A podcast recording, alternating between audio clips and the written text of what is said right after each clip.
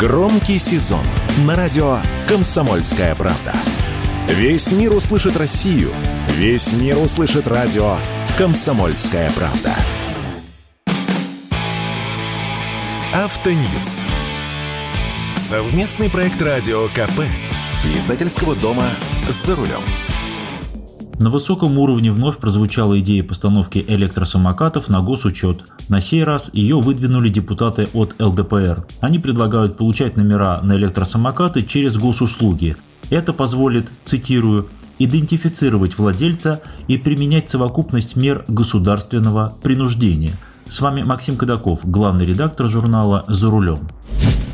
Я всегда поддерживаю разумные идеи и тоже выступаю за то, чтобы навести с электросамокатами порядок, но в этот раз не соглашусь, потому что предложение нереализуемо. Но рассудите сами, что значит поставить электросамокат на учет? Просто поставить галочку в графе на госуслугах, что у вас появился самокат, прикрепить его фотографию и вам выдадут номерной знак? Или приходите вы, допустим, в МФЦ. Вот, я купил электросамокат, есть чек из магазина за углом. Дайте номер, ну, допустим, выдали вам буквенно-цифровую комбинацию, и вы даже отдали денежку за изготовление номера. А дальше что? Как идентифицировать самокат? Как затем сверять принадлежность этих номеров конкретному самокату? По вашему чеку из магазина? По вашим честным глазам? У самоката ведь нет ВИН-номера, как у автомобиля, нет единой системы идентификации. А куда крепить этот номер? Какого он должен быть размера и стандарта? Мопедного – но попробуйте закрепить мопедный номер на самокате. Это примерно как автомобильный номер закрепить на мопеде. Какие электросамокаты, кстати, надо регистрировать, а детские тоже или подростковые? И можно ли передавать право управления зарегистрированным самокатом третьим лицам?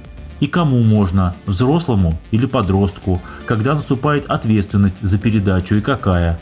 А должны ли быть требования по незакрыванию номерного знака посторонними предметами? А в темное время освещать этот знак нужно или нет?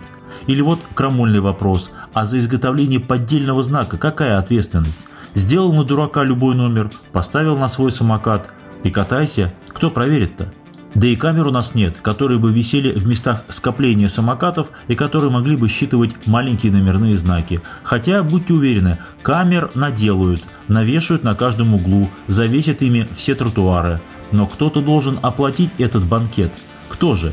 Город, городские власти за это платить не будут. Значит, должны заплатить, правильно, самокатчики – это значит, что надо придумывать для них штрафы и специальные условия, чтобы эти штрафы активно стричь. Знаки, да-да, на тротуарах, разметку и прочее, а давайте-ка дыхнем в алкотестер. Чтобы вешать номерные знаки на электросамокаты, нужен строгий учет, иначе это профанация. А строгий учет – это самокаты с ВИН-номером, это государственный реестр, электронный ПТС, правила покупки-продажи и далее по списку – все как с мототехникой, хотя и с ней порядка до сих пор нет. И если вдруг представить, что все это будет, то мы повязнем в огромном списке проблем. Это сертификация продаваемых самокатов и, кстати говоря, ввозимых в страну. Это номерные знаки и электронные ПТС. Это геотрекеры для контроля скорости. Это ежегодный техосмотр, который непременно введут, чтобы контролировать разлоченные самокаты, которые могут ездить быстрее 25 км в час. Это ОСАГО для пользователей, а вдруг ты кого-то собьешь. Это введение возрастного ценза, можно ли подросткам ездить по тротуарам или нет – это платные парковки для электросамокатов, потому что они мешают движению пешеходов. Это эвакуация неправильно припаркованных самокатов. Штрафные санкции в КОАП за быструю езду по тротуарам. Это камеры на тротуарах, чтобы контролировать скоростной режим, и письма счастья для нарушителей, а также механизм оспаривания несправедливых штрафов. А еще норма алкоголя в крови для электросамокатчиков. И, кстати говоря, нужны электросамокатные батальоны для отлова электрогонщиков. Кстати, в УК РФ придется вести ответственность за повторное управление самокатом после конфискации самоката за езду в состоянии алкогольного опьянения, ну и так далее. К чему это я все? Хватит обманывать самих себя. Невозможно контролировать огромное количество электросамокатчиков и заставить их ездить по неким неписанным правилам. Нужно либо запретить электросамокаты в крупных городах, либо отстать от электросамокатчиков и пусть все идет так, как идет.